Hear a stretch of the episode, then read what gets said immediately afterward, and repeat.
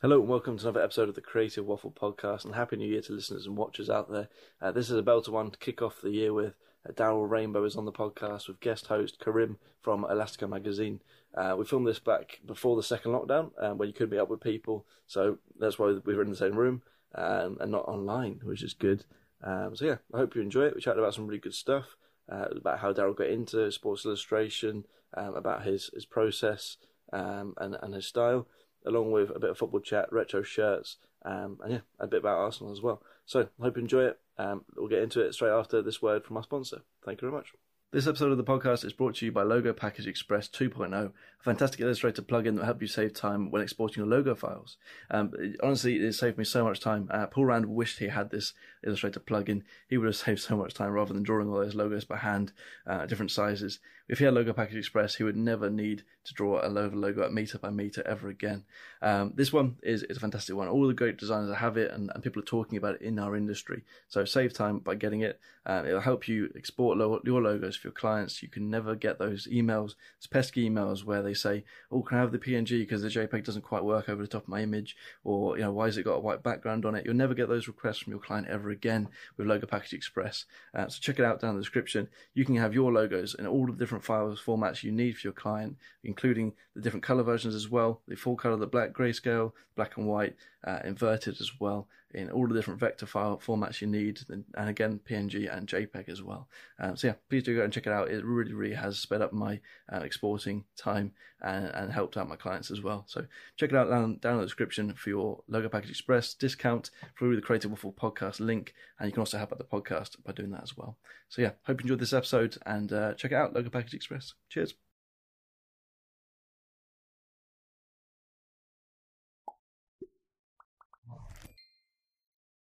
Uh, right, this is it. Yes, welcome. Feels Yeah. weird saying welcome after we played like three games of FIFA and like you've been here for a while, but welcome. Yeah, thanks for having me, man. Yeah. Uh, so for people listening, who are you? What do you do? Um, my name's uh, Daryl Rainbow. I'm an illustrator. That's it, really. You know. nice, nice. Uh, I, was, I was thinking about before the podcast what we, we'll have a little chat about, and um, one thing that occurred to me is we were talking about yesterday. Is, is about your work is, is quite upbeat and quite satirical, and it, it plays on news as well. And um, Yeah. And I was just saying, uh, we're, we're talking about Dan Evans as well. He does that, and it's, it's great because right now it's, we're in a strange time. Uh, we've got got things going on in football, which is strange. You have got the world, which is strange. You have got the president of America, Trump, like, tweet, tweeting weird shit. Like, Yeah. all, you seen his tweets today? Like all capital letters, and then like a vote at the end of it. Yeah, yeah, yeah, yeah. Someone needs to take his phone away. Yeah. so- Was that real? I thought that was just like a meme. No, no, it was That real. was like, actually- if you go on his thread, like there's, I thought it was like Space I'll Force sort of stuff, you know. but it's it's terrible. Um, yeah, I don't know. I, I don't know what the world's coming to. Is what I'm trying to say. I mean, it's exciting, isn't it? it's like everything is going to shit fully, and we're all like alive to see it. Do you know what I mean? Because it's like we could be in the generation that sees the world finally. Yeah, just a big Finished, black, yeah, black yeah, yeah. episode, isn't it? Yeah, it's like it's actually it's a documentary now, you know that sort of stuff. It's not even um, hyperbole or anything. You know, it's uh, So we're going to see the world collapse. Is what you're trying to say? We, we're all. yeah. I'm excited. I think the craziest thing is, it's like we spoke about this briefly yesterday as well. That in 50 years' time, this pandemic is going to be in t- history textbooks and stuff like that, and Yeah, yeah, we're yeah. currently living through it. We went through the education system, Yeah, reading textbooks, looking at all these past events in history, and we're currently living through a pandemic. And I don't imagine any of us ever expected that would be the case. It's Yeah. crazy. I mean, I suppose something like this was due, right? Like if you look at the history of the world and pandemics and big things that have sort of uh, changed history. That's what they talk about. They talk about things Yeah. cycles, don't they? Yeah, I, I suppose I feel like as as a world, humanity, something was due. You know, So yeah. Uh, well, not that not that I want it, not that I want Yeah. it. You know, What happens in football as well? Like Liverpool are doing well right now. Uh, obviously, that's a Yeah, cycle. And, that's- and since the seventies, it's a exactly. cycle again. You know, And um, I think, the, yeah, like you said, the world must be on a cycle. the world must hate the humans as well. You know, so maybe. You know, sometimes I think like perhaps there there actually is a god, Yeah. You know, and the God is actually like, like you know, the humans, you guys have fucked it seriously. So he's put in. Cause it's, it's, it's all quite biblical, isn't it? You know, like there's like locusts or something, Mm. like uh, you know, the pandemic, the floods, the forest fires. You know, it's really like someone out of Moses or the Bible. You know, Yeah. I or think he's trying to cleanse cleanse the earth. you know, start again. I do think a good thing we can take away from this is that if it does happen again in ten years' time, we can, because we've experienced it now. Yeah. We're probably going to be better prepared Yeah, to yeah, know how to handle it quicker, and obviously, if again, we'll have hopefully have like a, some sort of vaccine and better medical technology. yeah, man. Obviously. I hope Yeah, so. but that's the only thing. I hope so. It's- Just don't know. Do you reckon something worse is going to happen though? If, you, like, if this happens Yeah, now, fully. something worse is going to happen. So, I, I watched the um the social dilemma yesterday, Yeah, yeah, literally it's good, last night, and I was like, all that shit is still gonna. That hasn't even come to a head yet. You know, that's still. We don't even know where that's going. You know, Hmm. like they're saying, the wars now will happen. Essentially, you know, in cyberspace, who's got the data, rah rah, hacking scandals. You know, Yeah, I, I- I'm a bit worried about that sort of social dilemma stuff. Like, what did you think? What do you think of the documentary? But not uh, the is it documentary? I guess so. Yeah, Yeah, it's, they called it like a docudrama, and I thought it was quite well done actually. Um, but yeah, I mean, I suppose it's um, it's completely true, isn't it? You know, data is like the new gold in a sense, isn't it? You know, sort Yeah. of. Um, Are you worried? Do you, do you go and find too much then? Is that what you're oh, worried about? mate. Yeah, yeah, way too much. I guess that sort of helps your work as well because you you're, you're quite quick at like getting stuff sort of turned around, like reaction Yeah. stuff. Yeah, because a lot of people sort of have reacted to that documentary and be like, "Oh, okay, you know, like this is on generally, obviously, very bad for humans to behave in this way. Mm. You know, have a complete detox, and you know that is probably what we should all be doing. It's sort of, you know, that would curb the aggressiveness of that uh, social media nature and the rise of it. Is to sort of just everybody detox, get away from it slightly, you know, Mm. but. Um, yeah, I think there is pros and cons to it. As much as the docu-series or documentary, it kind of highlighted all the cons. There's a lot of pros that they didn't kind of cover. yeah, yeah, yeah. Again, I think all these social platforms are going to be the future, and it's like You got to adapt with it. exactly you got yeah. that. 'Cause people are getting rich off this stuff. You know, this is how That's the thing. people create their own salary now. You know, just how people sort of earn Instagram money. models, they're making a living off of it. Exactly. Yeah. Ad revenue, like just posting the ad, people getting paid a lot of money just Yeah, to post yeah. it for companies. So got to make use of it, and as you said, adapt with the times. Yeah, you got to get the money. You know, if if that, that's essentially the game, isn't it? You know, Mm. advertising. How can you be an advert for the advert sort of thing? You know, and Yeah. monetize that. I mean, it's an evil sort of thing to kind of like it's so ultra capitalist, isn't it? Know, sort of a weird idea that this is how people behave. But um, yeah, it was a little bit scary. A little bit scary. Yeah. Sure. So what's what, like, bringing that into your work, like uh, reaction of, of Trump or, or you know, satirical stuff that you do? Uh, how, how how have you found like, the 2020? Is that just up your game and work, or is it like your reaction stuff? been? Yeah, I mean, I don't know. Like, I get a bit wary, sort of, because a lot of a lot of stuff I do is sort of reactionary, right? Obviously, and so, you know, I'm a bit wary of sort of feeling like I'm kind of chasing the clout a little bit too much of it. Like I did that sort of Dinosaurus thing um, for uh, Highbury Library yeah, the illustration, and that wasn't in tandem with anything that happened, obviously. But then, you, you know, the idea of putting things on Instagram and pop, you know, getting popular over these sort of horrific things that happen or these events sort of does seem a little bit weird. But then, in a way, that has helped me, you know. yeah, yeah. I, I, have you ever done much? Have you done much editorial stuff? Yeah, I've done a few little, little bits, um, sort of trying to get into it a bit more. Yeah, I think I've done this. like I think it feels like a really good place for you to go. You need to find someone to take on that sort of st- stuff, and not like the BBC wouldn't do it. So that's sort of, Yeah, yeah, that's yeah, not the right target. But like for say like uh, maybe Vice or maybe like someone's a bit more edgy, I guess. Um, but yeah, I just I just yeah, just, uh, we all get around to like how you come to your style and like, how, how you got to like, where you are and all that. But it's interesting right now to, to look at the creatives and seeing so much good work come out of like 2020 because there's been there's been a lot of like good stuff. People have obviously I had time off of work or had Yeah. um, been Yeah. furloughed or, or have been sort of stuck in their own heads, I guess, uh, creative work from it. Yeah. Um, and a lot of like what I've seen, a lot of the best stuff here has been reaction stuff um, you know, to, to the to political movements like Black Lives Matter stuff. Um, and there's been some yeah, just been some really impactful work coming out of that. Um, I don't really. That's not really a question, is it? Like, I just thought. Yeah, I mean, I think that's the thing. It's sort of Instagram gives you such a big audience because literally everyone's on it, aren't they? Yeah. You know, so it's sort of uh, it's sort of it's sort of weird how it's become like a fundamental platform now. If you're a designer or creating anything or doing any sort of images, sort of you have to have you know kind of a, a, a presence on Instagram, don't you now? Which is sort of a, a weird thing, you It's know. almost been like forced on us. I guess. Yeah, yeah, exactly, yeah. Because it, it, I don't know. In the past, like having a website is great, um, but people got to get to the website. So you have the social media platforms to try and drive people to your website. Is that still? Yeah. Is that, do you think that's still sort of the way to go, or is it more just about having an Instagram page and then website sort of falls behind a little bit? Yeah, I mean, I think either or, to be honest. You know, I think it's always good to have a website, um, sort of like a, you know, sort of definite sort of portfolio for yourself.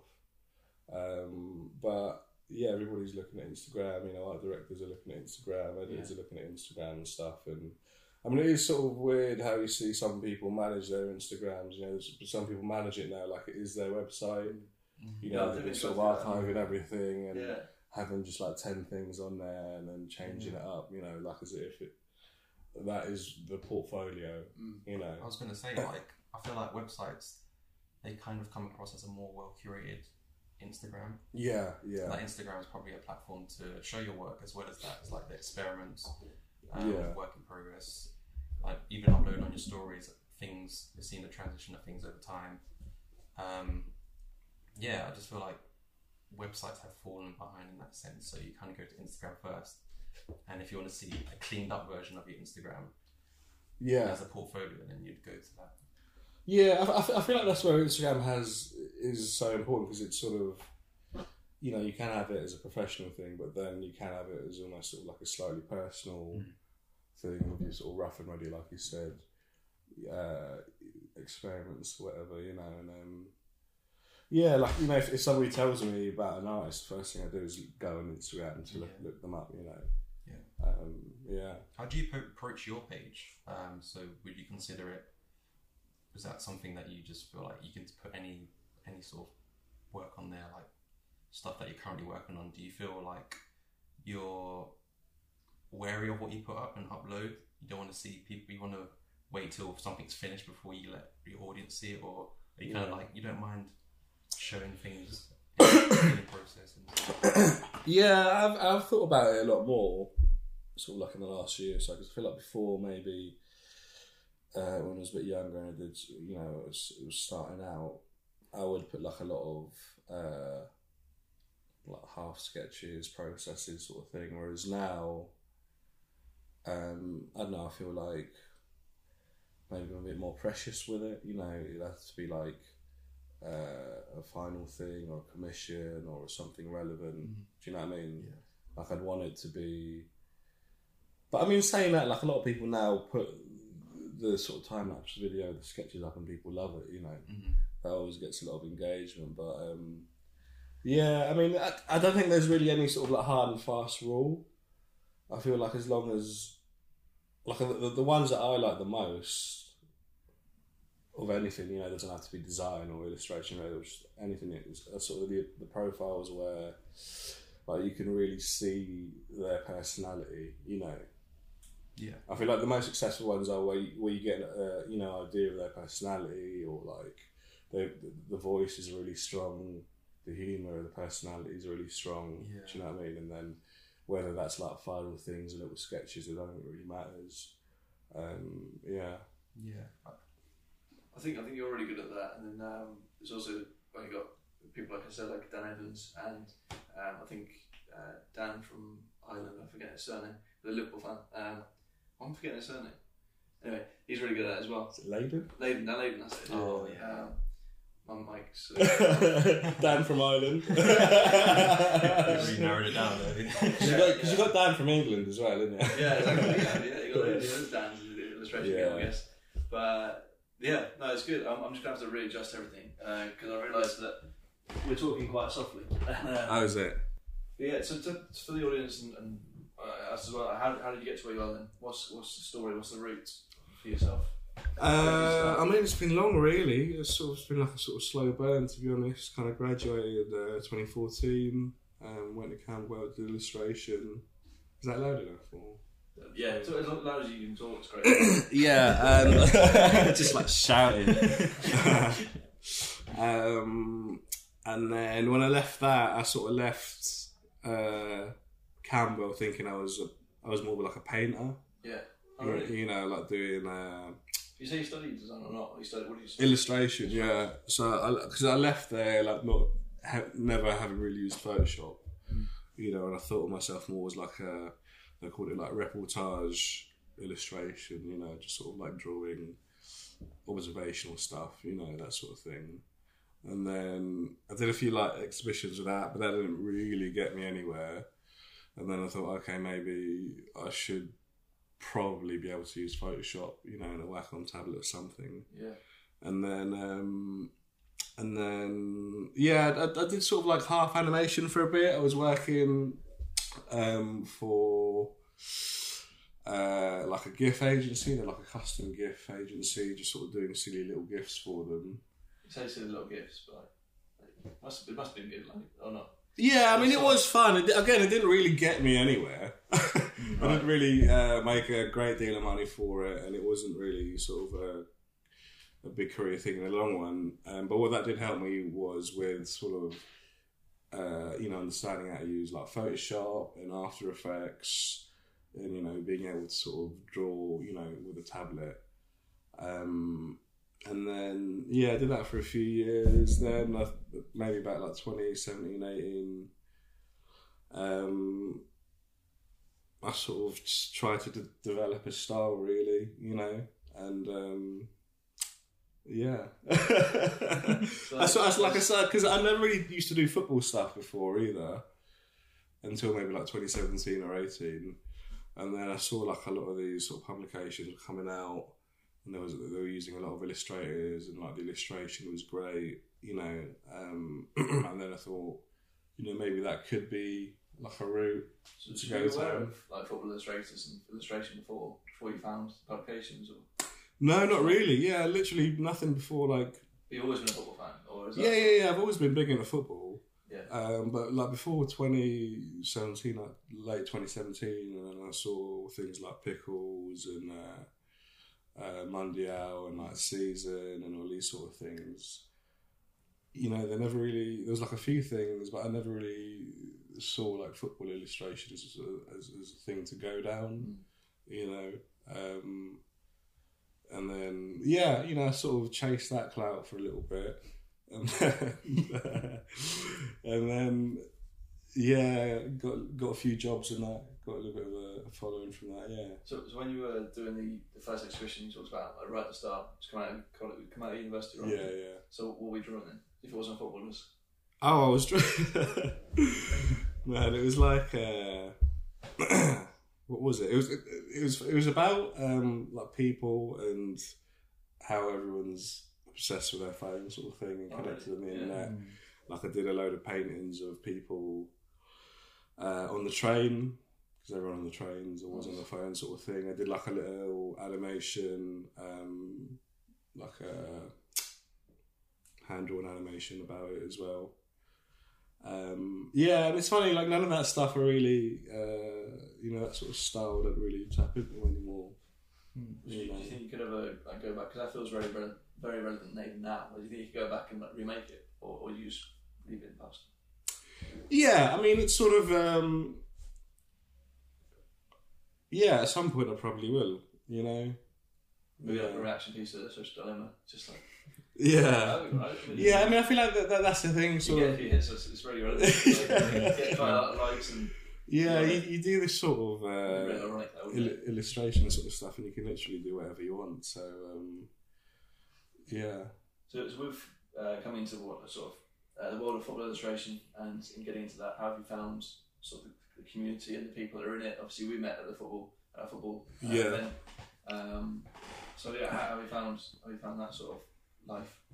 Yeah, I mean, it's like it's just sort of uh, goes like the, the, the sort of big illustration, sort of like football design boom for like the last few years. You know, if it feels like it's really kind of exploded that sort of community. You know, with all the magazines and um, like Copa ninety and things Yeah. like that. Sort of really, um, I suppose, focusing on fan culture and what fans love, and you know what fans are really into. You know, and like the whole retro football kit thing. You know, there's there's just there's it's, it seems like it's such a big celebration. You know, of, of, of like retro football and sort of the banter behind it and Yeah. characters. Um, and it seems like sort of the design sides kind of really gone hand in hand with that kind of Yeah, fan nice. boom. You know, It's definitely nice to see people um, taking. It feels like they take a bit more care of design now. Or maybe, is, is that because it's, it's easier to do? There's, there's more access, or, or is that because because it like if you look back in sort of seventies, there's probably people drawing their favourite players and stuff like that. yeah, But I feel like it's more become more more of a commercial thing, Yeah. and more people are doing it commercially. a commercially. lot more money. I think. I think. I think teams are starting to realise that the portrayal of their their club as a whole and their identity is really important now, and it's like a way of selling their brand. And they're thinking that teams are starting to notice the importance of that, so they're starting Yeah. to invest more money into that brand agencies to do their crests and kits and stuff like yeah. that. How do you do you agree with that? Do you think? Oh, totally. Yeah, totally. Like, I mean, like the last two seasons of uh, teams putting out their new kits, they've all harked back to things in the nineties. You know, nineties designs, nineties patterns, and that's all because you know they're listening to what the fans want. You know, and um, it's like uh, like when Adidas took over Arsenal um, last year, and um, they got like the, the 1886 guys involved Yeah, sort of help out like a zine, you know, yeah, yeah. And um, and that was all off the back because of, of the zine that they did sort of the year before, you know, which was like a completely sort of grassroots like Yeah. fan based thing. And um, yeah, I feel I feel like the big agencies, the zone agencies, are sort of really seeing or sort of being influenced by you know the, the fan based uh, Mm. designers, you know, coming up and um, you know who are passionate about it and give it like a different voice, a different breath to oh, for sure. you Yeah, know what I mean. Yeah, I, I definitely think there's a lot of great work on these Instagrams that are not being seen. I think, Yeah, as you said, like the football club are starting to realise that that's where the great stuff is, and you yeah, have yeah, to kind yeah, of yeah, yeah. delve into that sort of And it's it's smart yeah. of them to do it as well. Do you know what I mean? yeah, 100%. smart of them to do it as well, you know, because um, yeah, like uh, you, you you must have noticed it as well, like the campaigns and everything for you know Arsenal and City and like PSG and all. Like the last couple of years have been so sick, you know, so much better than before. Um, yeah, yeah, no, I mean it's, it is refreshing to see that. Yeah, Hundred percent. yeah, But there's more of a, a more of an audience for it as well, I guess. Uh, now they're broken up a bit more because I mean the traditional football fan would they be like the stereotype sort of um, would they be more would they be open to this sort of stuff or are they are they are they, ju- are they finding it now? I, I don't really know what the audience is for for these is it who they're tailored t- tailoring it to. Like who, who's the audience for the new sort of coming through football creative? Yeah, I mean, I, s- I suppose there's, um, I suppose there's lots of different audiences, isn't there now? Like you have sort of the old school fan base, the hardcore sort of loyalists, and then now I suppose it's sort of like a cliche of like kind of like the Mundial reader sort of football fan, you know, Hmm. the sort of fan. yeah, the sort of hipster football fan who sort of really, um, di- you know, taking you know these sort of campaigns, you know, and Yeah. uh, yeah. people that are creatives, maybe they're like, like us, they're all designers, illustrators, and they're the sort of because they're like the hipster sort of fan. Like, Yeah. all all the kits. And that's yeah, exactly. You know, generally, I suppose, um, yeah, they would probably have a bit more disposable income and uh, digest that sort of culture a bit more. I, I'd imagine. Yeah. It feels like we're making this all this stuff for us. Like it's one big part of creatives, and we're all just making it all for us. And it's great. I love it. Yeah, I, it's think, true. Actually. I think it's really good. I think it's, it's a really good, um, really good progression as well. Uh, seeing, like I said, refreshing to see clubs use different art, different artists and typically not um, maybe as PC or, or a clear brand cut as, as normal. Um, but I do wonder all these retro kits. Are we going to see like a retro retro kit? Are we going to see like a remake of the remake? Like, when's this going to happen? Or when's it going to stop? can't Yeah, I. I, I thought this as well. I, I was because it's sort of like the fanfare is like the nineties stuff, isn't it? yeah. You Yeah. and then I was like, surely wouldn't that just sort of move on to like instead of you know Arsenal's like 93, 94 stuff being cool, maybe it's 03, 04 kit, you know, or something like Yeah. that. But because I, supp- I suppose like that hysteria has been because like football kits have been sort of so sleek and clean cut for a while. Yeah. That they wanted sort of Shit. like Like, the- they, they wanted like the 90s stuff because it's like a variation. It's like mad designs, it's like mad patterns, and that's been sort of big and cool for like what the last four years now. Maybe it goes back to uh, you know a fashion of sleeker, uh, simplified designs rather than like mad patterns all the Those time. do you know what I goalkeeper mean? kits from the nineties, like just, just like just didn't care. Like Exactly, yeah. I think that was the great thing about it because we look back on them now, it's just like wow, like you'd never see that Yeah. today, and it just shows how much risks they were willing to take back then. It is a bit like um, a bit like the dot com where you- we saw look back at it now and see all those those lo- crazy logos I've got from from like 2000. Uh, just everyone just chucked everything in it, like what Microsoft Paint, uh, Microsoft um, Word Art basically. Yeah, yeah, yeah. And I suppose that was the same sort of thing for football shirts. And uh, the best stuff is being remade now. And like Yeah. you say, I'm not, I'm not sure what's going to happen in 20 years' time. We're going to have to come up with some fresh stuff. And maybe 20 years after that, we can recreate that fresh stuff. Yeah, Because even this show, this is like Ajax this year's away kit, but it's still based on one of the old sort of textures they got. Um, I think with Holland texture or, or some some sort of texture going on. Fish scale sort of nineties. Yeah, yeah, yeah. So I'm not sure. Uh, we're, we're gonna have to create new textures, and this I guess this is about creators going to create new stuff. And it's gonna be it's gonna be good when you see Adidas and, and Nike's start making new stuff. yeah, yeah. There was a period like 2016. and That World Cup was like, everyone had the same kit, Yeah, Yes. yeah. but it was it was just different colour and different badge. And everyone had the same kit. Mm. It's such a strange, a strange World Cup. But it's always like that, though, isn't it? Really, it was just those kits were sort of less well, well less res- well received, you know. right. Because if you could look back at like the Italian '90 shirts and that sort of Adidas and the '94, Yeah, yeah. I mean, it's still the same template, isn't it? Yeah. You know, it's just, it's that just the now. national. Yes, they always just have one template. The night goalkeeper kits. Yeah. it's like That's it's just the point. same template they're using. Yeah. rather than, I need they, have always, they've always, yeah, they've always had just that one template they go with, you know. But they, I guess it's nice now to see teams do different patterns and do different textures and home kits Yeah. and away kit, and third kits and fourth kits these days. But um, yeah, you're right. The goalkeeper kits and like Nike one is the same. Yeah, it's a shame.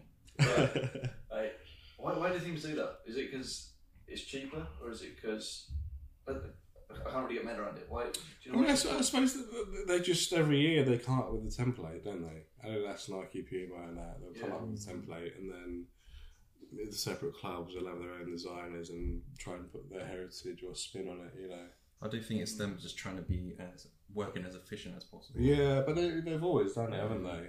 If I was goalkeeper, I'd be disappointed. Like, not, Yeah. I, it's a plain kit. Ah, same as every other goalkeeper. Yeah. Yeah, The amount of concept um, football kit Instagram pages there is out there. Yeah, yeah, Come up with so much great designs, but yeah. and then you look at Nike who just use the same kit, and it's not even just Nike; it's like a lot of these, Yeah. just the templates in general. yeah. Well, I think it, it depends on the club, doesn't it? Like, sort of certain clubs have been like they sort of release a certain kit for like a little bit, didn't they? Like you know, Chelsea did that retro thing Mm, last that was season. nice, Yeah. but that was like only for like what a month or so, wasn't yeah, it? yeah, it was like one FA Is it Cup match. Games? Yeah, and then like PSG did it, and then didn't like Juve have like a Palace kit Yeah, for, for a that's game, right. Oh, you yeah. know. And then like Arsenal had the um, Gothic writing, Yeah. the FA Cup. You know, They should do that more because I know in NBA, customizing it, you know. NBA they wear so many different kits across the whole season because they do a lot of like Yeah, ones tailored to like different events. There might be like a festive one. There might be They're like like City a, Edition, don't they? They have like a Yeah. City Edition, so I think yeah. based on the city. Yeah, I mean, it's just it's just to sell more shirts, though. Really. Yeah. that's all Yeah, it is. Bottom line. I that's- Yeah, Yeah, it's like let's see, let's do a fucking Halloween one, and then uh, you know what I mean, it's the club centenary or you know, coming up, it's the you club's birthday. yeah, that's true. you, you, actually, that's a great. That's a great. Because I couldn't believe it when Juventus did that like Palace thing just for like what a couple of games, was it one game? Yeah. I mean, it looked sick, like but that was it. It was that just year. for one game, yeah. That was like their fifth kit that season. But you, you get the, you get these clubs like PSG and Juve where you know they almost are like a, a fashion label now, you know, and um, that part of their sort of strategy and business is so important to them. Yeah, You know. they've been. I think PSG especially have been pushing it so much more with their collaboration with like Yeah. Jordan brands. Yeah, exactly. Um, you tend to see their kits being used on like fashion shows and stuff now, Yeah. and it's just it's crazy how far it's, it's come. Really. yeah, Well, th- yeah, it's, it's that thing, like you said, different types of audiences um, and the hipster fans. But um, something we t- talk about at Arsenal and, try and trying to market to different audiences. Is, is you've got that fan now that's not really a fan of any club. Like they just sort of like the shirts, they like the culture of it. yeah, yeah. It's- That is that's- true, isn't it? Yeah, But and there's also say um, like Barcelona and PSG, uh, they're they're like the the, the third, I don't know, second choice team for a lot of people.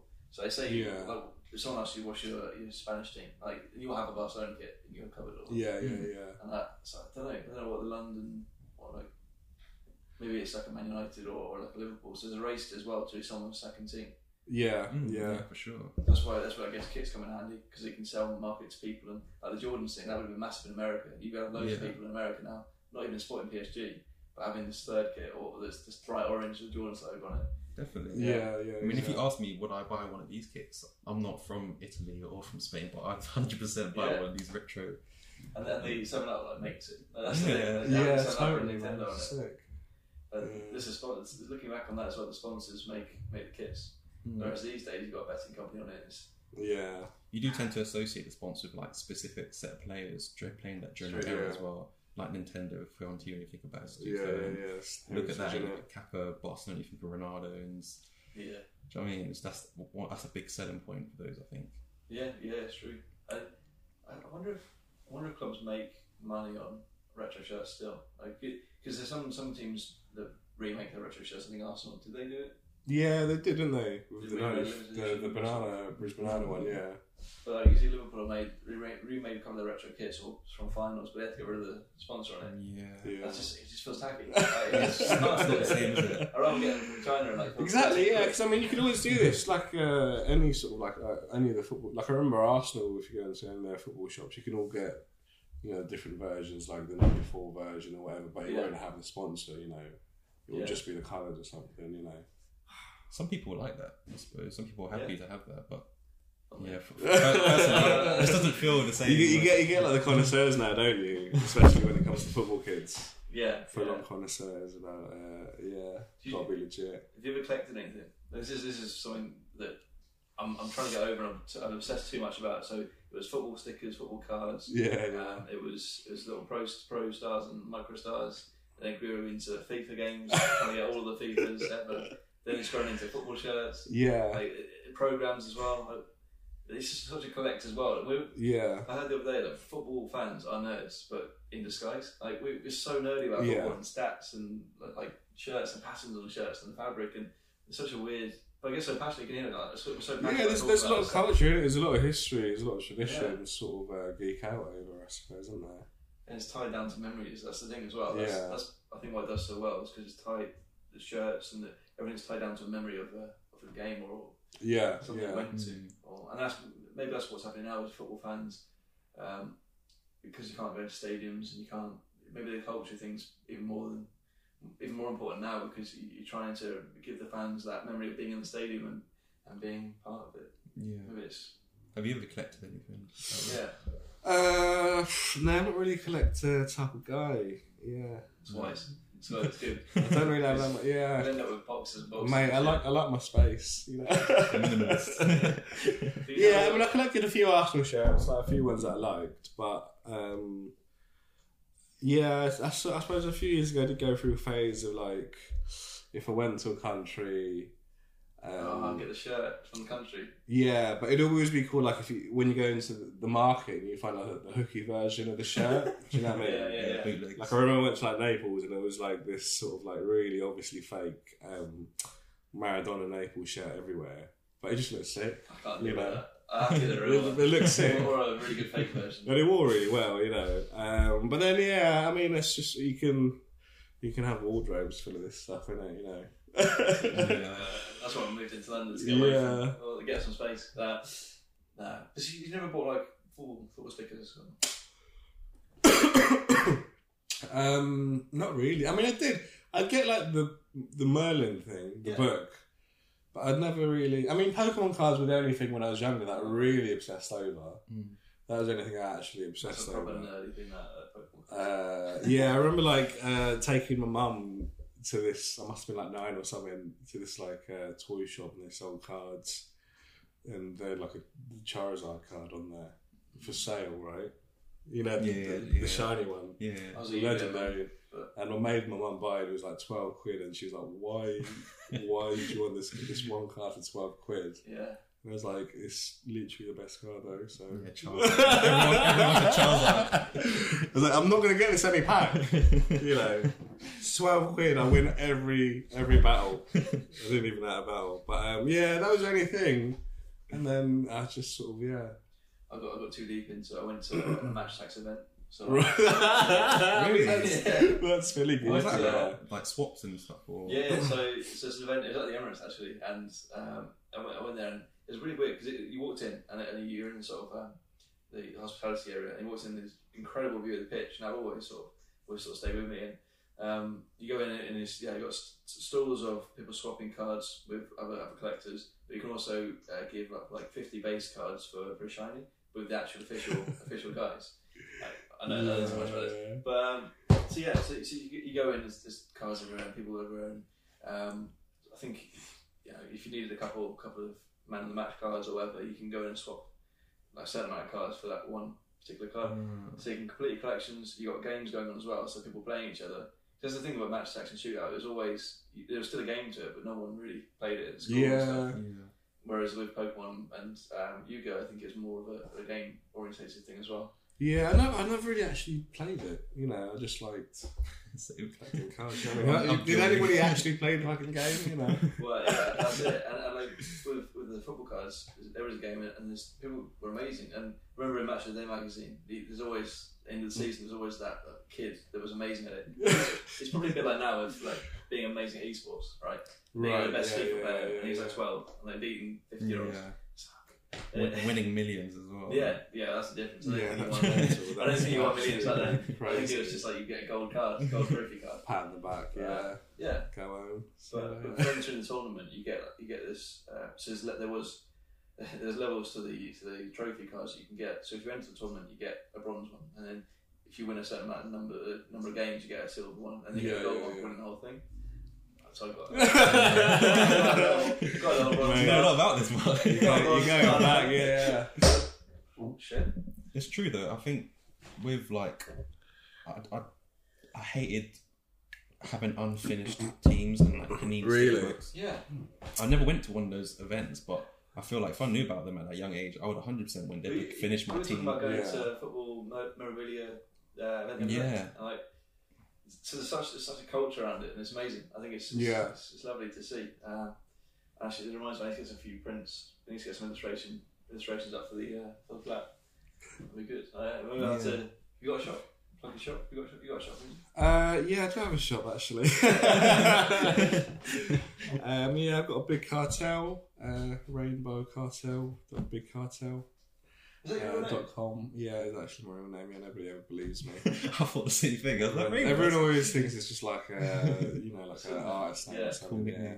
No, it was just my dad changed his name in like the seventies because Really? yeah, that was it. That's it really. So there's no heritage. That's cool. My Oh. dad just changed his name to Ripper because he was like the. His name was? uh, Pepper originally. Oh, wait, that's a cool name. Yeah, that's right. But you know, but yeah, no one ever believes me. They're like, what? What are you saying? When you pass when you get passport control. Like, oh, Yeah. Really? What is what is this? He was like, now? hmm, cool. I feel like I feel like you'll get, you get rainbows and branding of it now. I think like, I feel like. but Um, yeah, I mean it's it's cool, but I suppose it's not really. Um, I mean, you- you could be a big LGBT. advocate, mate, if I if I was doing LGBT stuff, I'd smash it. It's yeah. yeah, no, it's got. Oh, you should definitely do a rainbow kit. Have you done Yeah, that yet? yeah, yeah. Oh, what will we do. do? We're not releasing a podcast. to do that. Because you've got to do a rainbow LGBT kit, like, or something. Yeah, I mean, like it's, it sort of seems like an unused gimmick, but um, What, your name? or yeah, whatever. yeah, yeah, in LGBT. that sense, you know. Yeah. But I mean, I'm yeah, I'm sort of happy with that. Really, it doesn't really, it, it doesn't really fit into anything, you know. Like sometimes now when I go to places, I I actually just put my middle name down, Mm. Daryl Espina, because it's sort of like it Yeah, sounds so we've like- got a guy Espina? yeah, because I'm like Filipino, and then all the cause all, most of them are Catholic in it. Oh, so okay. like all of them are sort of Spanishy names. yeah. Um, yeah. Where was he brought up? Was he brought up in Philippines or was it like more London or? Yeah, grew up in London, grew up in the Philippines, um, and then uh, family moved over when I was three. Right. Um, and then yeah, grew up sort of like outskirts of London, Heathrow area, sort of Oh, Hayes okay. area ish. Um, yeah, I think I remember playing Hayes at football when I was a kid. When I was a kid. Yeah. I can't remember, but yeah. I Hayes, remember. uh, Hayes and Yeading. yeah. It's, it's always funny when did you, you guys play football as a kid, did you? Or Yeah, when I was like you young, Yeah, yeah. my dad used to play for Hayes actually. Yeah, Yeah? played with Les Ferdinand. Yeah, Les Back Ferdinand was at 80s. Hayes, wasn't yeah, it? Yeah, Yeah. yeah, yeah. In the 80s. That's pretty. That's Yeah. it's, it's an icebreaker. isn't it? Played Les Ferdinand. That's pretty. Yeah, that is pretty cool actually. And the biggest player we, we've had for our club is um, a guy who used to Cardiff, but we didn't talk about Cardiff. Um, I'm a Swansea fan, I don't, I don't talk about Cardiff much. Um, Yeah. But no, a guy called Mark, um, can't remember his name, must have been shit. So, uh, Mark from England. yeah, it's not like Mark for England. Um, Loved him. Yeah. Yeah, um, but you know, I always remember like certain teams stick out in your head. Oh, they were, dirty, or like, and even as a kid, like you- now looking back on it, like, I, I, I tried not to buy an Inter Milan shirt for ages Yeah, because yeah. the rivals were wore the Inter Milan, and we were Barcelona. We had Barcelona sort of split yeah. half and half, and um, and Inter Milan were our rivals pretty much. The- uh, had a kit, uh, which Right, is yeah. based on the Inter Milan kit, and, and yeah, this is interesting. I, Yeah, everything stems from your childhood, I suppose, doesn't it? yeah. Going back to your upbringing, how much do you think that's affected your work? Um, I don't know really. Uh, yeah, that's like a sort of uh, deep psychological question. that's like something my therapist would ask me, you know. Um, I don't know really. I mean, I suppose. Yeah, I mean, I mean, for me, it's hard to sort of look back at my work and sort of um, have an overview of it because I'm sort of so in it. So, in terms of uh, you know seeing where it fits, I don't, I don't really know. Yeah, I you. Yeah. I mean, I suppose it's very British in that sense, and I suppose maybe if you wanted to make a connection, you could say, um, you know, being like a immigrant and sort of trying to. Um, what's the word? I suppose fit in sort of British culture Yeah. um, that idea of uh, sort of being British or being a Londoner or something, you Yeah. know, um, was something that always fascinated me and appealed to me. Um, yeah, Yeah, I remember you, you, you briefly touched upon trying to find your style. yeah. Um, I think we can all agree when we see Daryl's work, we know he's done it. Like, when did you know you found your style? Um, I mean, I don't know. I, I'm kind of trying to get away from it, the style now. So I don't really know. Like, I, I maybe when I first started drawing digitally, Yeah. you know, um, and using Wacom, then you know, there's certain things that you gravitate to. You know, um, sort of like being a painter before those sort of like rough textures were sort of something that I wanted. Um, but yeah, I mean, yeah, maybe maybe 2018, 2019 sort of thing. But the idea of a style is sort of something that's kind of, you know, I always look back at my work and sort of dislike it in a way. Do you know what I mean? Really, was that? I don't know. I'm, always quite critical. So I look back at stuff I did like maybe a year ago, Mm. and then perhaps because maybe now I've got a sort of different visual palette or you know maybe like a different mood board in my head or a different idea of what I think is good or would look good. Okay. Do you know what I mean? Yeah, yeah. Um, yeah. Mm. Yeah, I mean, I, I always worry that maybe sometimes it's too similar to other illustrators. Like, there's a lot of illustrators I copy because I think they're sick, you know. And I feel, I feel like I feel like na- I feel like naturally you do that. You know, you sort of it's just inspiration. I yeah, you go, oh, I really like that. You know, how could I try and do something like that? You know, Yeah, and sure. um, there's a few that I sort of uh, really like the look of. Um, and yeah, Any names? Any any artists out there currently or illustrators that you look to for inspiration? Um, yeah, I mean Dan Evans is one that I always sort of look at. Um, yeah, I've completely forgotten. I'd like a whole list. well, if I look at my phone, it's probably like they're probably all saved on my phone. This is something we do though. Is, is like take bits from other people's work and then try and put our own style, or, or try. Because this interesting point about style. Because I, I, I thought that you had a clear style. I thought you, I still do sort of think that you got like a very, like you say, when we see your work, that is that is you. And the same with you a lot. And, and you both said you both said to me like, this is this is not really a style. It's like it's, it's just a way of working.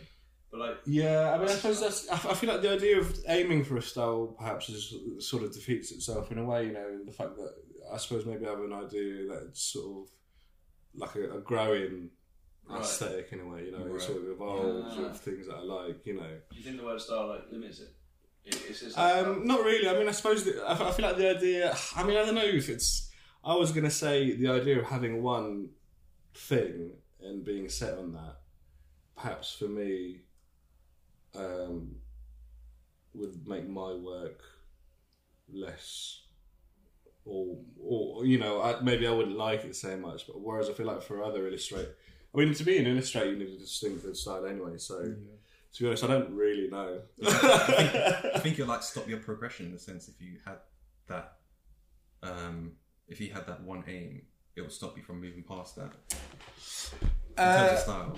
yeah, I suppose. Yeah, I mean, it is interesting. Like, I remember going to sort of um, art school and doing illustrations, and the, the, the, there were certain illustrators sort of on my course that um, got fixed on a style straight away, and Right. they didn't they didn't change. You know, and it was sort of like the idea of going and doing a course is sort of like exploring, right?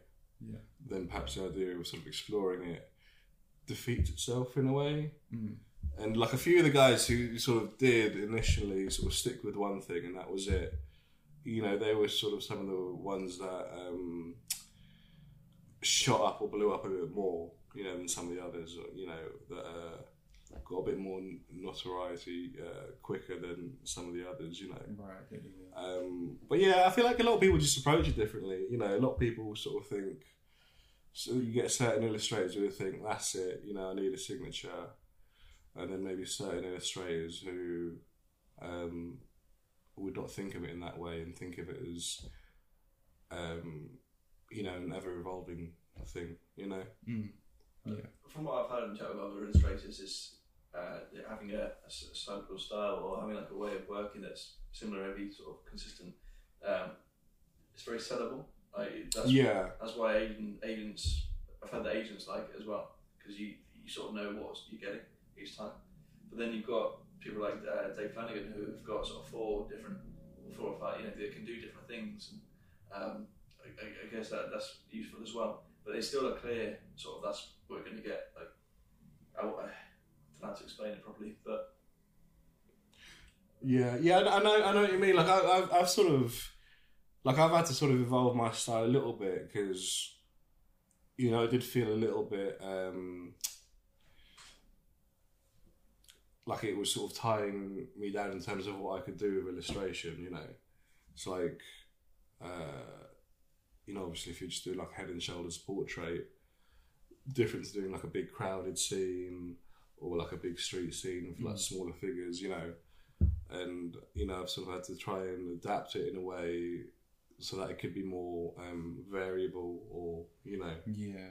I suppose it's Um, just adapting the times. yeah so that the, the sort of aesthetic doesn't fall down when you know you can make anybody can make like a portrait look amazing with any style but then how would you do like a big crowded scene with lots of little figures how, how could that style translate into that. Yeah, do you know what I mean? When you can't lay down tiny, you know, lots of details on each figure, you know, and um, maybe you might have to slim, simplify it a bit more.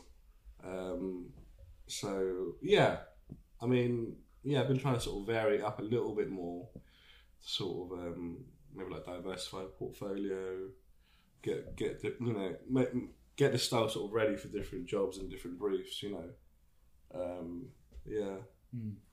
That's interesting. But I think that's, that's the sort of conversation that carries on and involves with what people we chat to. Uh, like you realise of what other illustrators are doing and what other people are doing and how you can how you can move your own style on. Uh, yeah, because yeah, like I said, with the podcast has helped me so much grow as a, as a creator and learn more about other things.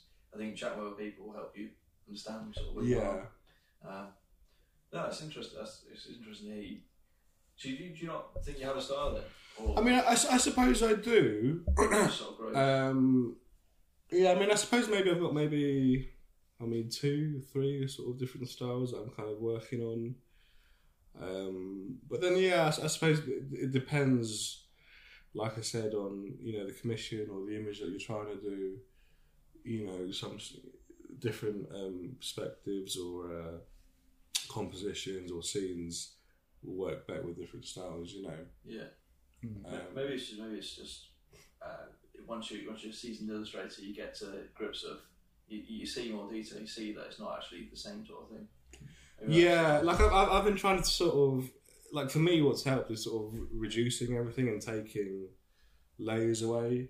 Okay. You know, like when Yeah, yeah. I suppose I'm one of those people. Like when when I really get into it, you know, you just sort of add more and more layers. You know, more textures or maybe like another highlight or another shade. And um, I suppose it got to the point where I was doing that, and a lot of my stuff was like head and shoulders sort of portraits. Where I was thinking, I, I don't know if it actually looks better this way. I don't know if it actually makes the image better, and actually maybe it's more dynamic or a, a stronger image if you know instead of having 15 layers you just have two layers you know or Yeah. three layers or something you know Yeah, yeah, yeah, sure. um, yeah You mentioned um, having to adapt styles in accordance to different like clients. Do you have a do you have a dream client? Is there someone like a big company or a club or yeah someone that you'd love to work for? Um, yeah, I've been asked this question a few times. I never really have like an ideal goal. I mean, I suppose uh, maybe. I mean, I've always really liked the illustrations in like the Guardian and uh, Mm, you know things like um, the Times and sort of the New York Times. You know, they always use amazing illustrations. So um, it would be great to sort of you know get into that realm, editorial realm. That's sort of a name for me. Um, yeah, So would you say that's your next goal? Like that's the sort of field you want to try and get into now is the editorial side of things? Yeah, yeah. Um, definitely, definitely. That's what I'd like to sort of um, aim towards. Yeah, I mean, I was I've been lucky enough. I, I recently um, signed with an agency called um, Studio PI. Um, and uh, yeah, they're like a photography illustration agency, um, and their thing is sort of like about sort of like diversity in the great creative fields, you know, and sort of representing um, sort of a, di- a more diverse section of people. Um, because I'm brown, obviously, do you know what I mean? but um, but yeah, no, they're they're, they're sort of uh, they they kind of have that kind of client base, and um, some of the agents there have worked with uh, sort of publications like that before. Yeah. So I mean, yeah, it's one of those jobs you sort of see where what you can get, where, Yeah. where where it can take you, sort of thing. You know. I think it's about who, um, who you know nowadays in Yeah. terms of getting work. Because if you know someone X Y Z from these sort of companies, it might be easier for them to put a word in for you. But Yeah, exactly. Yeah. yeah, uh, Yeah, I feel, I feel like yeah, I've had this conversation a few times with my illustrator friends where, I mean, it's it's one of those sort of jobs where you can do what you want to a degree, but at the end of the day, I mean, you, you can create your own audience and you can create your own, you know, income from like selling print and create your own demand sort of things. But in terms of, um, you know, advertising jobs or editorial jobs, you know, you could you could be the best illustrator in the world, but you can't say, okay, I'm gonna I'm gonna do illustration for the Guardian. Mm. Do you know what I mean? It's like it's always someone else's opinion.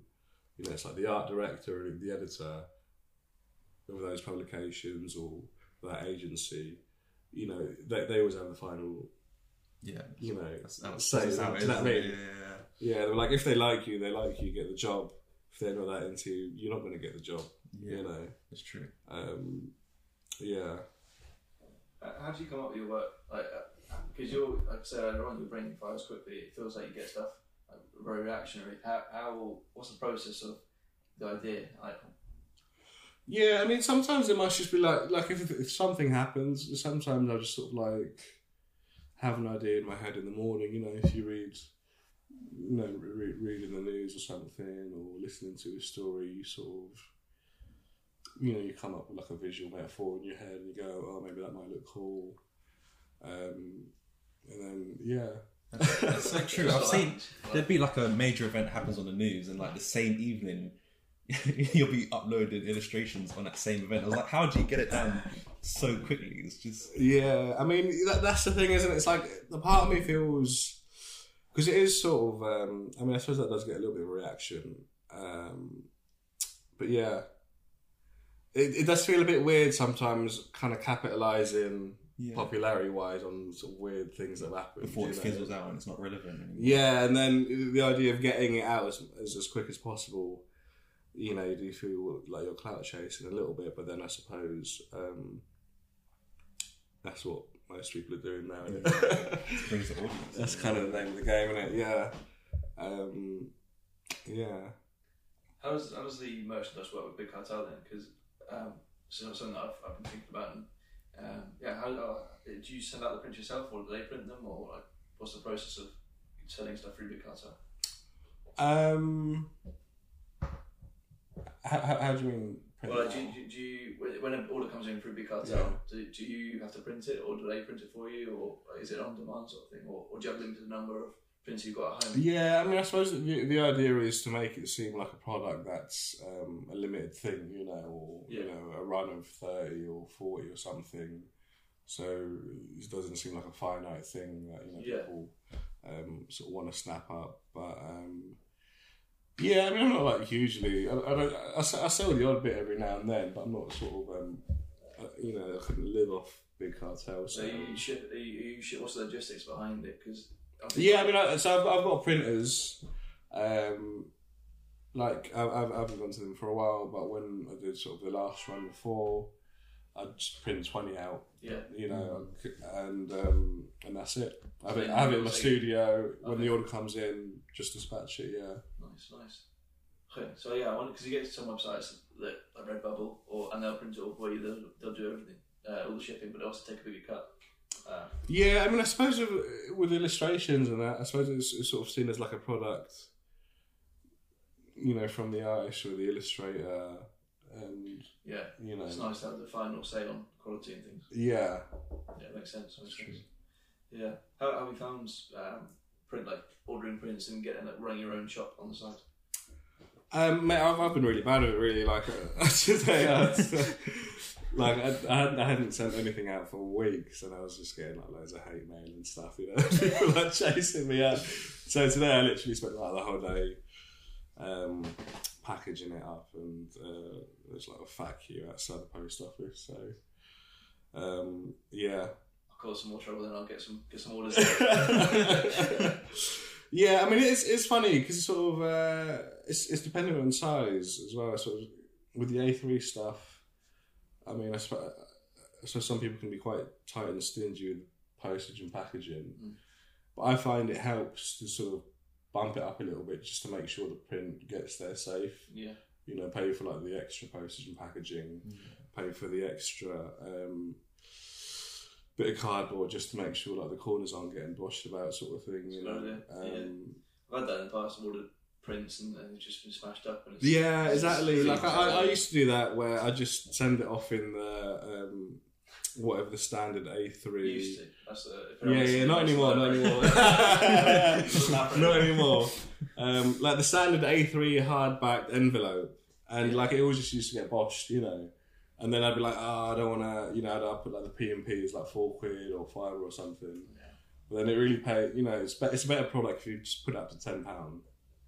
Um, and yeah, I, I get like uh, cardboard in so I can cut it, and so the I can sort of put the the envelope on it, so it's sort of a, a few inches. Um, Leeway, yeah. do you know what I mean? So the, the You edges don't, don't you get don't choose. You do. Well, I mean, I think it depends on how you print it. So, like, uh, well, like the paper I use, because it's sort of a bit heavier weighted and sort of like a bit more matted in texture, you can't really put it in a tube. Like, if you try to fit it in a tube that big, it would like, Mm. it would, you'd ruin the print, you know. Whereas I feel like if it's sort of more like thinner paper, like poster paper, it'd be. I mean, I probably should do that to be honest. No, probably save just- time, fucking taping cardboard up and that, you know. How do you decide on like the prices of your works? Um, yeah, I mean, I suppose it. I've, I've had this conversation before about pricing illustration prints, you know, and you know, a few illustrators I follow who are I've, I've got quite big profiles.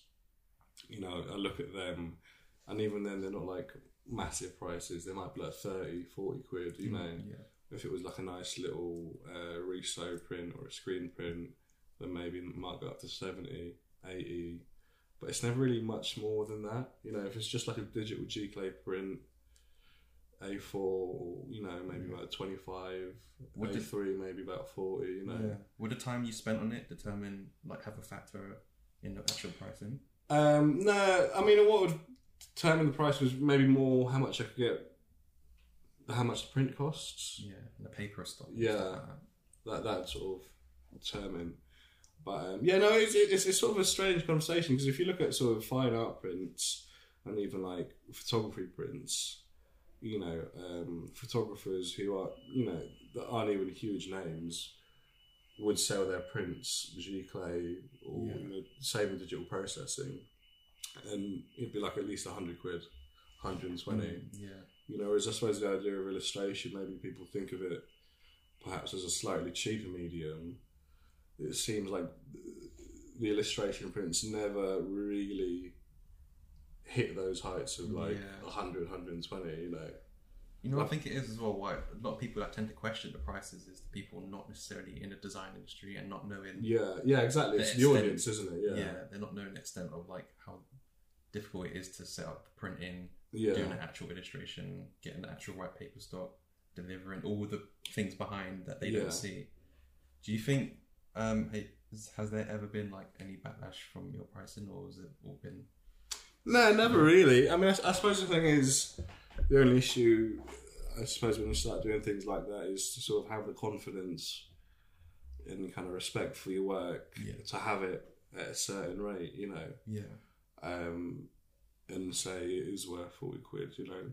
I wouldn't put it that, I wouldn't sell it for 15 or 20, do you know what I mean? Um, yeah, not really, no.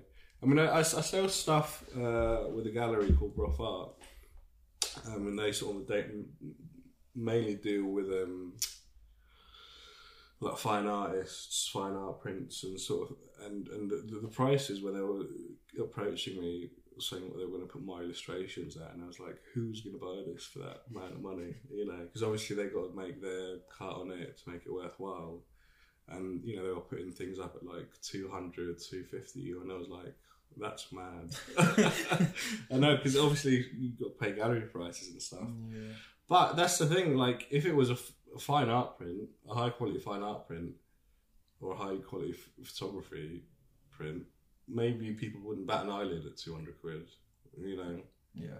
whereas because it's an illustration, people wouldn't think it has the same sort of monetary value. Mm, yeah. Which is a weird thing because it would still be the same amount of time and effort that's gone Yeah. into it. You know. It is dependent on the audience, I suppose. Yeah, well. I think yeah. so. Yeah. Yeah, for sure. Oh, I was going to talk about a few of your projects and like how you got the how you got the clients and stuff. Um, obviously, we, you should probably introduce yourself as well because like we. Who is he? yeah. I'm only supposed to be. I haven't mentioned it at all. And um, so we, we all met at Jumpers for Goalposts, uh, which was a football event, a one-time football event by the sounds of it. And um, Yeah. It was a great event, if I'm honest. That was a cool event, We- actually, We, yeah. talked about it. We talked about it before, and Yeah. you know, it was great. But obviously, after what happened after, it's a bit of a shame. But um, but good event, and uh, we obviously you talk about yourself. Oh, what's what's Elastico? Yeah, And, um, uh, Yeah, I'm Karim, by the way.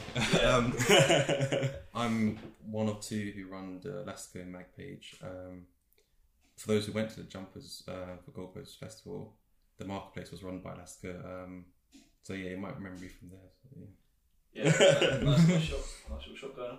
Uh, it was good, yeah. Uh, I I don't know where I'm going with this. Yeah, it was, it was, it was a good event. It was a good event. Um, I think personally speaking, with like run the marketplace, um, it was a good experience because it was the first time doing something on our part, but it was also the first year of the actual festival as well. yeah. Yeah. All of us, all three of us, didn't know whether it's going to be 100 people turning up, Yeah. whether it's going to be 2,000 people turning Yeah. up. So we kind of just had to be safe and prepare for 2,000. Do you know what I mean? Yeah. Um, and whether it would have been happened this year if coronavirus wasn't around, I don't know. But Yeah, I mean, I feel like the demand for that sort of festival is there. You know, if it was perhaps organised in a different way or advertised in a different way yeah, or in a different location, you know, I feel like it would more central maybe. really, really hit. Yeah. You know, really, really smash. You know. Let's do it. We're doing it. Yeah, Uh, no, we were talking about just at the pub. We were saying, let's do it. We should do this. We should, we should get some Yeah, I mean, you get so so many, so many people would be well up for it. Yeah. But from running uh, the shop and getting getting talking to people, talking to illustrators, and getting their work in, how, how do you find managing managing people's work and like responses and like pricing and, and stuff like that? Um, well, in terms of pricing, I just go by what they want to sell it for. I, I give them the scenario. So it's a festival. It's going to be two days. We're going to have this amount of space. Blah blah blah. We're expected this audience because again, it's first Yeah, year. yeah, you can't really. Again, it's an exclusive event. How much do you want to price for? And I kind of go off by what they say, Mm.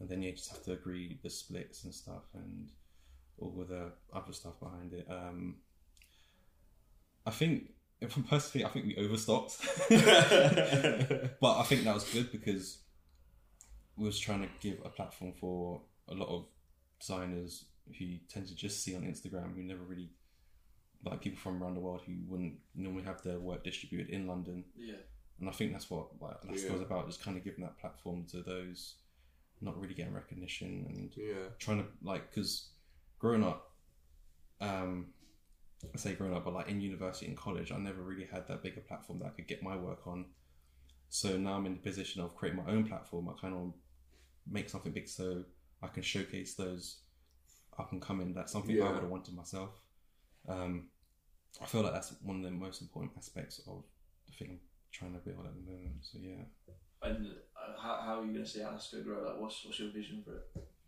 Um, I do see us going into the field of more. I can see it personally going into more original content, doing things like workshops and, um, but at the same time, still trying to showcase. We have a thing called Elastico Academy, Mhm. showcasing young talent from like current um, university graduates, but also those still studying at university, showing their football projects and basically generally just giving a platform for those who want to get their work out there quicker. Yeah. Um, Cool. yeah, Sounds good. Sounds good. No, I'm I'm looking forward to seeing seeing it in a couple of years time. Like because because what we were talking about earlier on, it's, it's I think it's, it's becoming part of the football culture and, and being involved in this circle, um, even though it's a huge circle, and then growing with it. I think I think it is yeah, like you said, the magazines that we've seen grow over the last couple of years, and, and online presence as well. And then if you can get to, I don't know if you want to do this, but like get to somewhere like Copa Ninety level, where you're creating like videos and things around artists, or yeah. like doing a podcast, or yeah, all these sort of things. I think it, I think yeah, I think that's the thing. Like as like running the podcast, being an illustrator, just running a design platform, you're always trying to think of a way to not blend in with everyone else. What can Yeah. I do to make myself stand out? And I think what we're trying to do is, um, we're trying like the work we repost on our page as much as we um, take assets from other pages and all these get people to send them in. We're trying to curate it as well. Yeah. Trying to curate it in a distinctive style, but also mix that with original content. Um, but again, it's balancing it because it's at the moment it's something we don't profit off and it's just for fun in a sense. So it's just a matter of trying to do it when we can. Do you know what I mean? And trying to balance it out. So original content, I hope we can push further in the future. But um, yeah, I mean, personally, I, I, just, I just came back from like Berlin working. do you know what I mean? So just trying to do it on the side and maintain it, keep it consistent, Mm. whilst doing all these other things. And yeah, Yeah, I know. I know. It is like creating something and then trying to run, trying to have a job and trying to have a social life as well. It's tricky. Yeah. Yeah, no, it'd be good, it'd be good though. Good to see it, like see it grow. And I think, I think right now it's great. It's a great time. Good time to be in this illustration and football world and culture world. yeah, I'm happy it happened. I wouldn't have met guys like you, you guys. Do you know what I mean? So That's very kind. Yeah, that's all right. Yeah, man. I'm here all day, guys. Always a pleasure. Yeah. But yeah, how long have we going? What's the time? One hour eleven. Oh, um, I guess we get. If you got any more questions or any topics you want to chat about, otherwise we get into Um, like. Yeah. Um, I recently got uh, an order from 1886, the new Poison lasagna. Oh, yeah, yeah. How did you come about working with them? Um, I just messaged them a few years ago. I feel like it was it must have been still like really early in terms of them and their uh, Instagram presence. You know, um, yeah, I, ju- I just saw it being an Arsenal fan and like the the sort of uh, of faux bootleg gear they do and um, yeah I mean I just really like the voice behind it sort of understanding the fans and um, yeah I feel like that was at a time when ma- maybe I was trying to get into doing some more football illustration Mm, sort of stuff so um, yeah Yeah, I think. I just sent them an email fair. basically yeah Oh, so you Just sent them to a me- them? Oh, yeah, I reached out to them, being like, um, uh, yeah, I did like a load of illustrations of like some of the '90s players, you know, in like a piss takey way. Mm. Um, I was like, oh, if you guys are ever doing like a magazine or whatever, or ever Yeah. need it, you know. I think it's, it's Uh, so and good. then what they use some of it, yeah. It's great what they're doing. Like, as a Chelsea fan, I'm jealous. Like, you know what I mean? Like, you're, you're kind of jealous. Like, your club doesn't have something. why? Like. Why though? This is like Yeah. I feel like the monopoly for like uh, sort of the design football fans, it's, it's like Arsenal and Liverpool fans. I feel Yeah. where 100%. we're Mm. doing the sort of big things in There's terms so of many. design, grassroots, Yeah. fan based things, Yeah, it's true. making sort of uh, their own sick little things. Whereas, yeah, I mean, I suppose you don't really. Maybe there's few United f- United fans doing it, but yeah, Chelsea and like Spurs, yeah, you don't really see a lot of Yeah, um, that kind that's of true. gra- grassroots sort of fanfare. Yeah. You know. Plastic fans as well. Plastic fans, yeah, it's because they're not real fans. It's not Uh, getting, yeah, it's not getting to that. nah, honestly joking. Um, but yeah, you- you're right. Liverpool, Liverpool have so many creatives, uh, so many other artists, illustrators. Um, it's funny actually because you sort of start seeing that same image of Klopp being drawn like, in 50 different, like 50 different ways. Cause it's, yeah, Like, There's so many of them are Liverpool fans, isn't it? Yeah.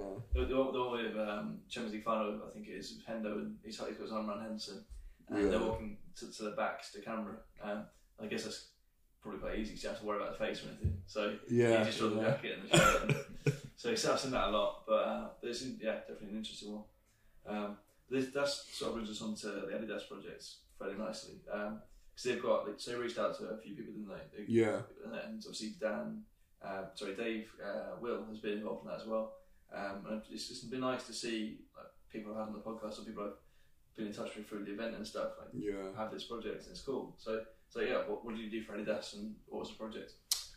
Um, I mean, I, again, it's all through uh, the 1886 guys, all through that Poison Lasagna zine. Um, they must have uh, seen it because I feel like that got a little bit of traction, didn't it? That uh, that initial Poison Lasagna zine. Um, and then they got them involved on uh, the kit launch, sort of the initial kit launch last year. Um, and then Ed and Max from Poison Lasagna got me into doing illustration for it. Um, and yeah, I suppose that was kind of the end of, you know, so I was lucky in that way to get that kind of uh, in or introduction. Um, yeah, and I- I've been lucky enough to do a few things for them. Um, yeah, and then uh, the Ready for Sport campaign they did, they reached out to a lot of illustrators um, to do some bits, and yeah, I was lucky enough to do a couple of bits as well. Nice. Yeah. Uh, did you get to pick who you're drawing? Uh, no, well, they got to be. Um, well, the, the initial one, uh, it's- you, you sort of got a favourite like the Adidas athletes, you know, um, and and then the, the one I did for like the FA Cup final, um, yeah, sort of focused more on the Adidas athletes, you know. Whereas like it was like a sort of scene, changing room scene Yeah. for all the players. Um, yeah. It's cool. That. I'm looking at it now. How long would it take like, to draw something like that? Uh, that one. Um, I remember that one came to me quite late. Actually, it was like came. I must have got like the commission on the Wednesday, and the cup final was on uh, Saturday. So Oh, whatever that is, Pressure you know makes what I mean? yeah, no, it was quite cool to have that as like a pressure job. Um, you know, sort of trying to work super fast and uh, you know simplify things. Just Do you like that? Do you like working under pressure? uh, yeah, I do a little bit, especially if I think it's going to be something good. You know, I mean, the pressure thing was watching the game yes. Yeah, that's true. Because if they didn't win, it would have been news. You know what I mean? yeah. So I was like watching it. I was like, and then Chelsea go one up, and I was like, oh man, You think, oh, here we go. like, it could be, it could be like Baku last year. Do you know what I mean? Where Oh, yeah, yeah. Chelsea absolutely uh, rinsed Arsenal. But um, it was a good game. It was good. It's a It was really competitive. game.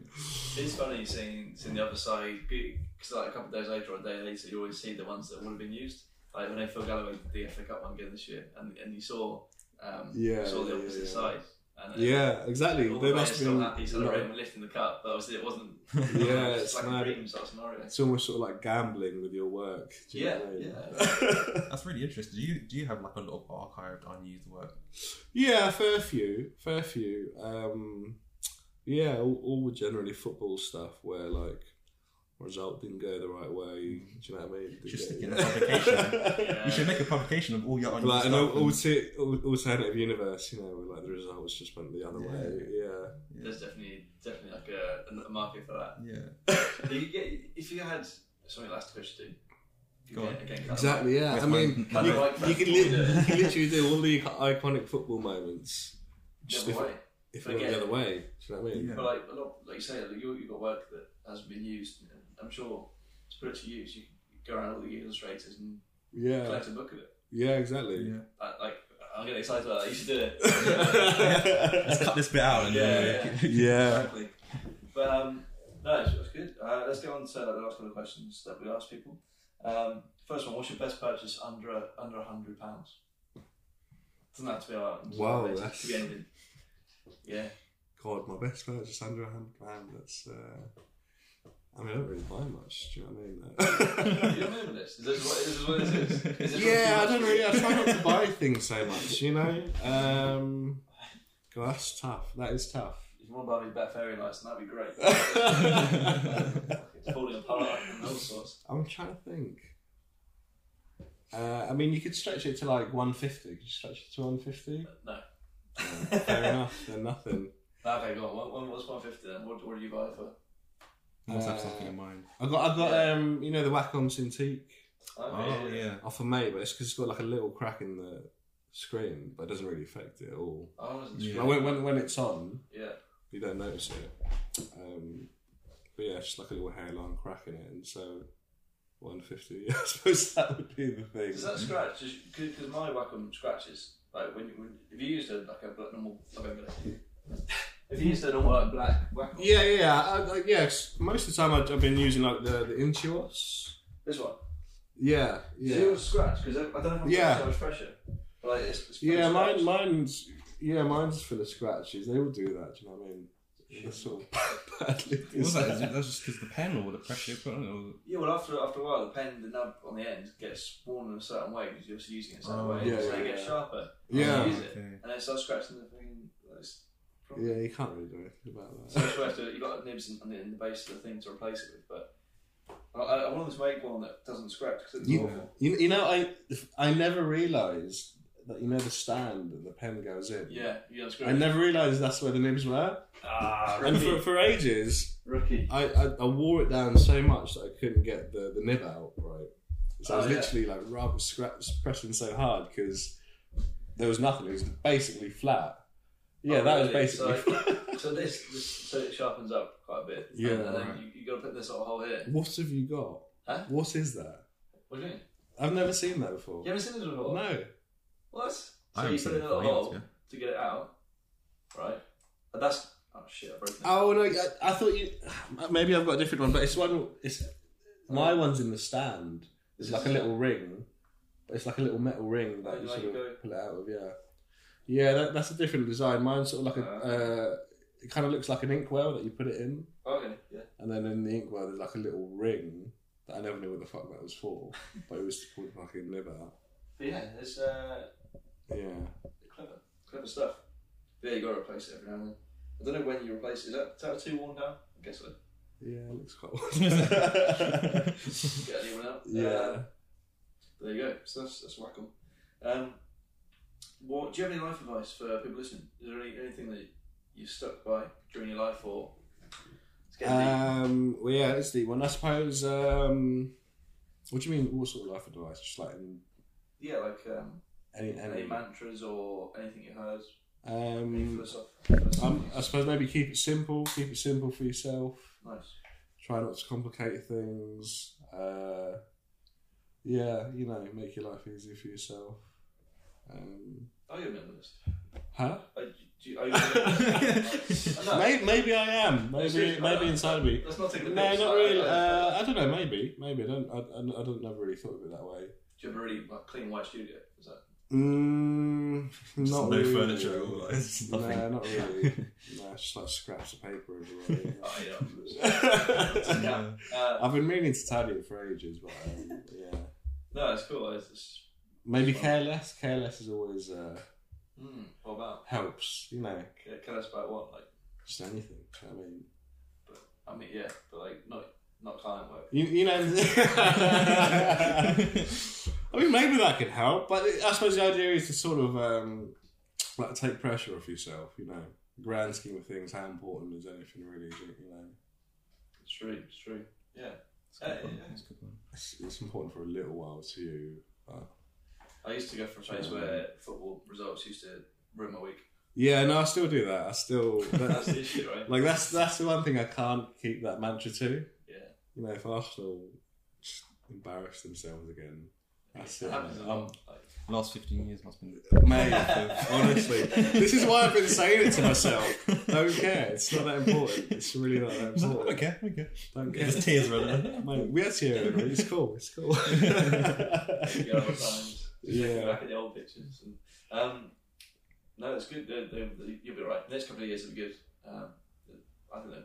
I think they're going to push for the title in a couple of years' time. I think uh, FA Cup's coming in. You know, seem to have that nailed on. So Yeah. yeah. What do you reckon, Arteta? New Leaf? Do you reckon it's. Yeah, he's, he Right seems, direction. Yeah, I like his energy. You know, I feel like he's got good ideas.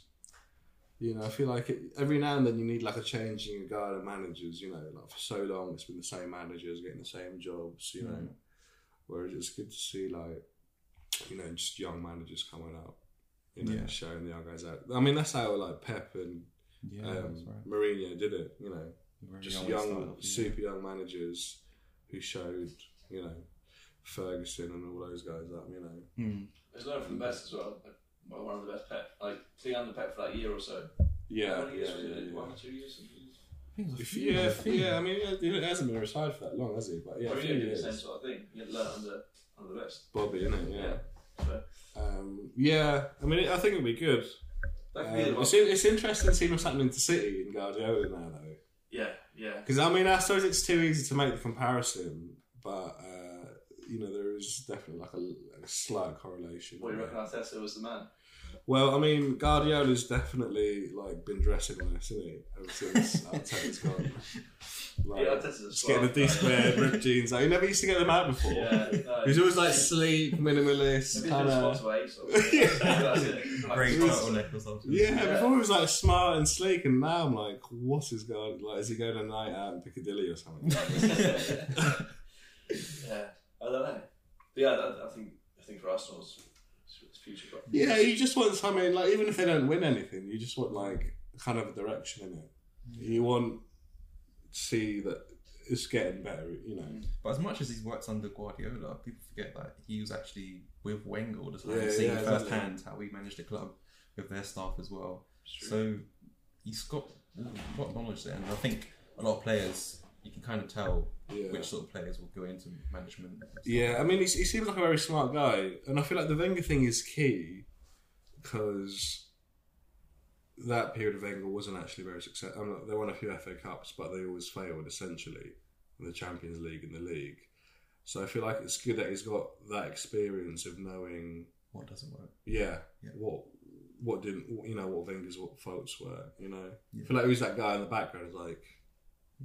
It would be better if he was doing this, but he's not I'm going to gonna say replace you anything. Yeah, He's thinking that. yeah, you know, yeah, it seems smart. True. Mo- moving on because I'm my employer, so I'm just going to avoid like, saying anything bad.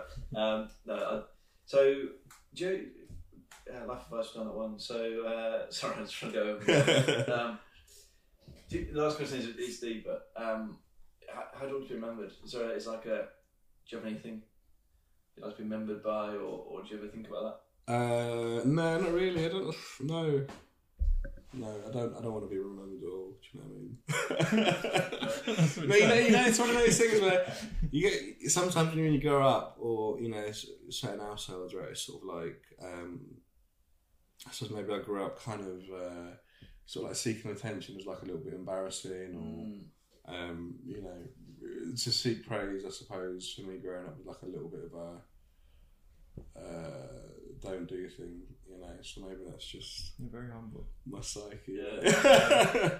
Where it's like, yeah, you know, any sort of praise kind of um, makes me feel uncomfortable in a way, you know. Fair enough. Fair enough. Um, where can people find you and- and check out your work? Um, Buy some posters. Yeah, check me out on Instagram, Daryl, one R Y L D A R Y L uh, underscore rainbow on Instagram and Twitter, um, and then uh, yeah, my big Cartel is on there, um, rainbowcartel.bigcartel.com. Uh, I'll probably do like a whole load of a new batch for sort of Christmas. Try and aim for the uh, maybe like next month. Sort out some uh, new prints and um, yeah. There you go. New prints got some. Forward to it, yeah. Fill up the wall space. Yeah. Can we have, can we have some like generic football ones? Like not not not always Arsenal. I'm trying to get. I'm trying to get. yeah, no, that is true. Yeah, Um, yeah. No, I, I love your work and I appreciate you coming on here and uh, chatting to us. So thank you yeah. very much. Always a pleasure, Nice man. one. Nice to chat to you guys. Yeah. And where can people find Elastico as well? Oh, Instagram, elastico underscore mag. Um, I've decided to get my life together and start my own design page. So, um, Hey. Karim Isaac Shah on Instagram. Um, I'll be uploading there very soon, I promise. There Nice. you go. Um, thank you very much. Appreciate it. It's been good. Yeah, cool, man. Cheers. Thank you very much for listening to this episode of the Creative Waffle Podcast, and thank you very much to Logo Package Express for uh, for sponsoring this episode and sponsoring the next couple of episodes as well. I'm really, really pleased to be partnered with them, and they are a great service as well. So go and check them out. Um, links down in the description for the discount code as well. Um, but yeah, great episode with Daryl. Um, I can't wait to start recording more episodes in person. Uh, it's a real shame that we can't do that right now.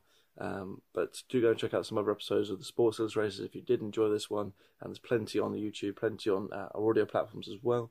And we've got more coming up. I'm looking forward to this year. It's going to be a really strong year of podcasts, uh, especially with the new sponsor and uh, and just showing some really cool people, mainly from the sports industry as well. So if you like the sports ones, if you like like a chat with them, you like listening to my chat with them, um, stick around because we have many more of them.